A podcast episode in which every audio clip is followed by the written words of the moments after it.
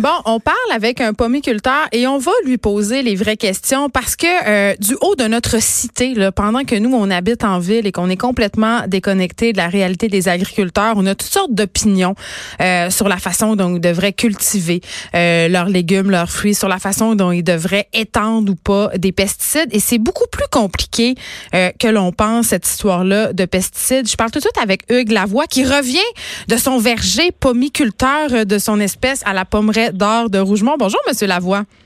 Bonjour, ça va bien? Oui, ça va bien. Je suis vraiment contente de vous parler parce que euh, l'agriculture, on a beaucoup d'idées préconçues. On habite en ville. Euh, on lit toutes sortes d'affaires sur le Roundup, le glyphosate. Euh, ça va être interdit à Montréal. On a bien peur. Moi, la première, je gratte mes pommes à l'épicerie avec mon ongle, puis c'est blanc. Je capote. OK? Mais vous, là, vous en cultivez des pommes. J'imagine vous en mangez, vous en donnez à, votre famille. Est-ce qu'on peut dresser un portrait de qu'est-ce qui se passe avec les pesticides les pommes, c'est-tu bon, c'est-tu pas bon? Allez-y.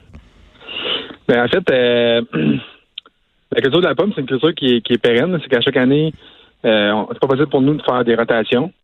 Fait que euh, c'est sûr que il faut absolument pouvoir contrer les maladies. Sinon, les, maladies s'installent, puis d'année en année, ça va, ça va toujours être, pire, puis on va perdre la récolte. mais les pommiers, c'est-tu c'est-tu beaucoup touché par les maladies? Autrement dit, la pomme, c'est-tu capricieux comme fruit?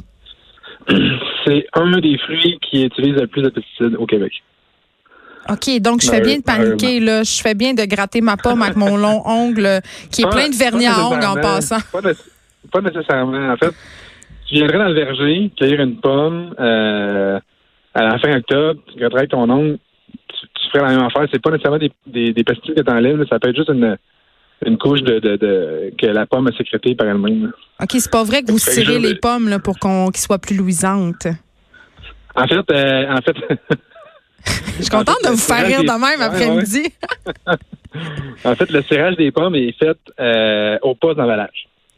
Oh mon Dieu, donc on est-tu fou dans la tête d'avoir besoin des légumes puis des fruits parfaits de même? Parce que la raison pour laquelle en ce moment on, a plein de pesticides puis qu'on on, exploite nos champs de cette façon-là, c'est parce qu'on veut, euh, puis corrigez-moi si je me trompe, vous êtes là pour ça, Monsieur Lavoie, des légumes, des fruits parfaits et surtout en quantité et tout le temps.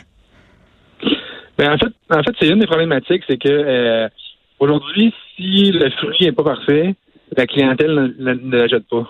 Puis il n'y a pas plus d'ouverture parce qu'on a vu quand même poindre un mouvement des légumes euh, un peu poqués là, dans les épiceries. Euh, ça, commence tranquillement. Il y a certaines épiceries qui le font. Mais, euh, mais dès que tu veux travailler avec une grande chaîne d'alimentation, tu vas devoir te, standardiser à des fruits standards, autant la grosseur du fruit, autant la rougeur, autant le, le, ce qui est pour être sûr qu'il n'y ait pas de nutrisseur ou de piqûre ou whatever. Donc, ça nous demande à nous euh, un travail constant au niveau, de au niveau du, verger. À partir du mois de mai, dès que les feuilles vont sortir, euh, dès, que l'apparition des feuilles des pommiers, en fait, les pommiers euh, se remettent à croître au printemps, à ce moment-là, il faut commencer à faire des traitements phytosanitaires pour contrer certaines maladies dans les vergers. Mais vos pommes, M. Lavoie, vous les mangez, là? Oui, la chose qu'il faut comprendre, en fait, c'est que pour, pour avoir le droit d'étendre des produits phytosanitaires, faut euh, il faut avoir subi des cours, euh, il faut avoir une accréditation. Euh, chaque agriculteur a l'accréditation qui lui permet d'aller acheter et d'étendre ses produits dans son verger. Et quand il s'agit des, produits, il y a ce qu'on appelle des délais avant récolte et des délais avant rentrée. Donc, le délai avant rentrée, c'est un délai qui, te, qui est obligé, tu es obligé de respecter avant de retourner travailler dans ton champ. Mais quand même, ça en dit long sur la toxicité de l'affaire. C'est ben sûr que c'est sûr qu'il y, a un danger. Il y a un danger, euh, il y a un danger qui est là, c'est sûr. Il faut, faut, être prudent avec mm. ça. Le délai de récolte, lui, en fait, euh, nous dit la date, en fait, le nombre de jours euh, qu'on peut étendre un produit avant la récolte du fruit. Donc, ça, ça peut jouer d'une de, dizaine de jours à 45 jours, dépendamment des, des, des différents produits phytosanitaires. Ben, quand on entend ça, je comprends les gens d'être inquiets. Euh, vous, vous lisez les mêmes articles que nous. Euh, vous mangez vos pommes, vous les donnez sans doute à votre famille. Et euh, le souhait de la, de la population, c'est d'avoir de plus en plus de légumes, de fruits bio. Vous, est-ce que c'est quelque chose que vous souhaiteriez de passer au bio? C'est quelque chose que j'aimerais faire éventuellement. Mais... Par contre, par contre, mais, mais. toujours un mais, hein, euh, après ça. A toujours un mais, mais. En fait, il y a une réalité financière pour l'entreprise. Euh, donc, c'est difficile aujourd'hui de prendre autant de risques que, euh, que, que, que donc, demain matin, je commence à faire tout mon verger en, en, travail biologique. Euh, et il y a une réalité aussi, euh, il y a une réalité que euh, comme le verger est établi depuis nombre d'années, on parle d'une trentaine d'années en moyenne pour les pommiers chez nous, les variétés qui sont là ne sont pas des variétés nécessairement qui ont été sélectionnées pour avoir moins de maladies, pour avoir des résistances à certaines maladies. Donc ça, c'est euh, il y, a, y, a, tout un travail aussi de replantation de mon verger qui sera à faire euh, en même temps que le transfert en biologique. Là. Donc ça prendrait combien de temps à euh, faire cette transition-là?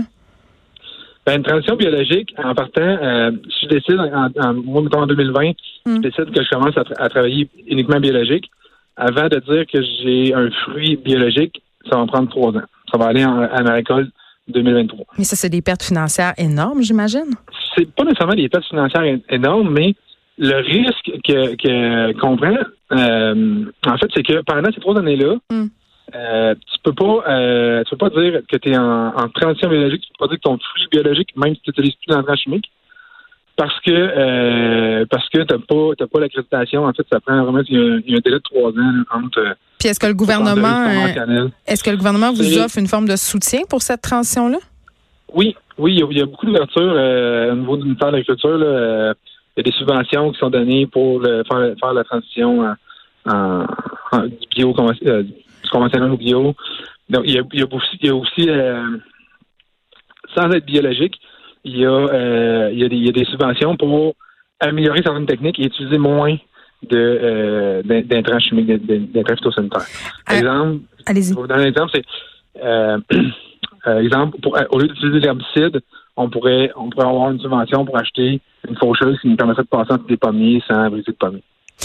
En terminant, Monsieur Lavoie, je viens de recevoir euh, la question d'un auditeur et pour vrai, euh, je vous la pose parce que je suis absolument certaine et je n'ai pas la réponse moi non plus. Je l'avoue que je m'en pose souvent cette question-là. Est-ce qu'on les pèle finalement les pommes ou non? Est-ce qu'il faut les peler avant de les manger Oui, par rapport aux pesticides. Moi, je le fais jamais euh, parce que le délai avant avant l'école, c'est quasiment impossible de ne pas respecter. Fait qu'on on les lave puis on est correct. On les lave puis on est correct. OK. Euh, fait que c'est, moi, moi, à mon avis, à moi, euh, si on venez cueillir des pommes chez nous, c'est nous, chez nous, c'est un verger qu'on on a la, la, clientèle vient faire l'autocueillette. Ouais. Si vous venez cueillir des pommes chez nous, euh, il n'y a, pas de chance que vous trouviez un résidu de pesticides sur mes pommes. Hugues Lavoie, merci. Vous êtes pommiculteur à la Pommeraie d'Or de Rougemont.